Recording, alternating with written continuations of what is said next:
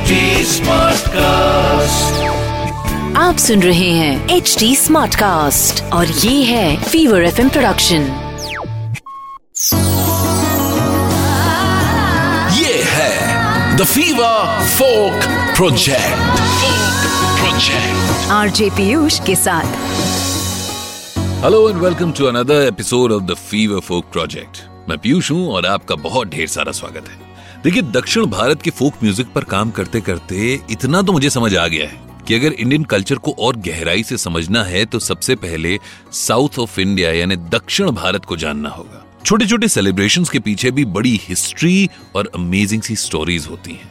अच्छा हाल ही में हमने अपने आसपास सुना हैलोवीन का हल्ला कटा हुआ था, और इसी फेस्टिवल से मिलता जुलता एक सेलिब्रेशन कर्नाटका में भी होता है, और उसकी झलक recently release Kannada movie Kantara में भी देखने को मिली। साउथ कर्नाटका और केरला के कुछ हिस्सों में तुलु भाषी लोग एक फेस्टिवल मनाते हैं, भूत कोला, जिसमें भूत का अर्थ है आत्मा या स्पिरिट और कोला का अर्थ है खेल या प्ले हिंदी में अर्थ निकालें तो होगा भूतों का खेल। जी हाँ हॉरर मूवी से इतर ये भूतों का खेल कोई एक परिवार अपने यहाँ लाइव ऑर्गेनाइज करता है और बाकी लोगों को ब्लेसिंग्स देने के लिए बुलाया जाता है। लोकलाइट्स का मानना है कि ये आत्माएँ गाँव को विपत्तियों से, यानी परेशानियों से बचाती हैं और उन्हें प्रॉस्परस बनाती हैं।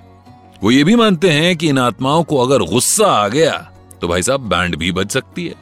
तुलु कम्युनिटी मानती है कि मनुष्य गलतियाँ करता है और कुछ ऐसे काम भी करता है जो नेचर के बैलेंस को डिस्टर्ब करती हैं और इस वजह से स्पिरिट्स को भी गुस्सा आता है और बहुत सारी स्पिरिट्स नेचर से जुड़ी हुई होती हैं और इसीलिए ये ज़रूरी हो जाता है कि उनसे बात करके माफ़ी मांगी जाए और गाइडेंस ली जाए। तो जब भी इस कम्युनिटी पर कोई संकट आता है तो वो इन शक्तियों को इन्वोक करते हैं।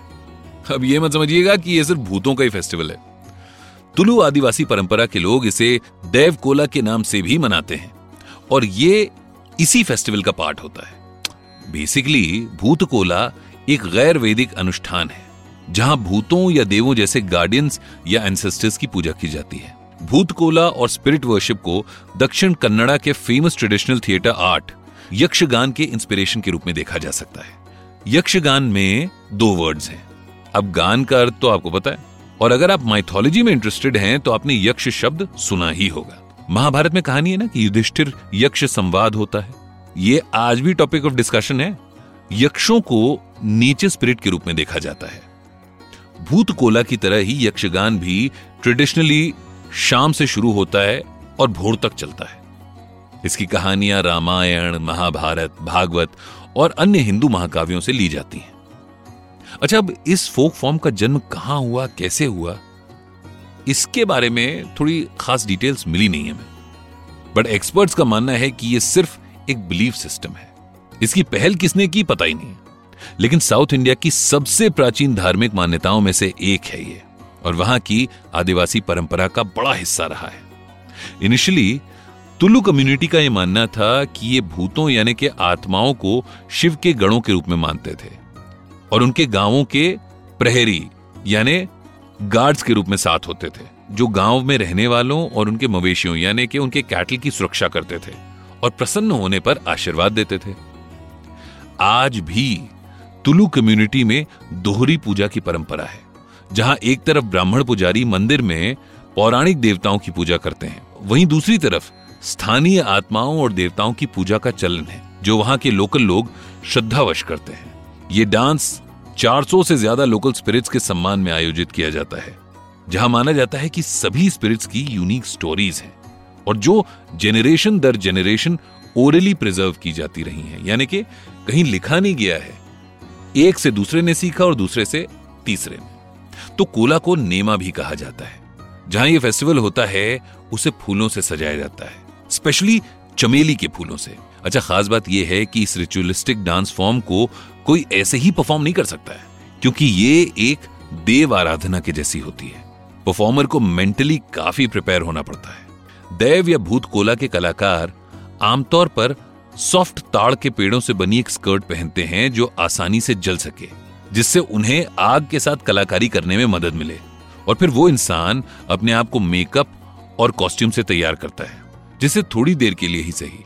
वो देवी, देवता, आत्मा, जिसका आवाहन किया गया है, यानी बुलाया गया है, वो कलाकार के शरीर में प्रवेश कर जाए। और फिर ढोल नगाड़ों के साथ आर्टिस्ट भूत कोला डांस कर रहे होते हैं। और लोगों के सवालों का जवाब दे रहे होते हैं। और इस तरह ये डेटीज लोगों की समस्याओं का समाधान करते हैं।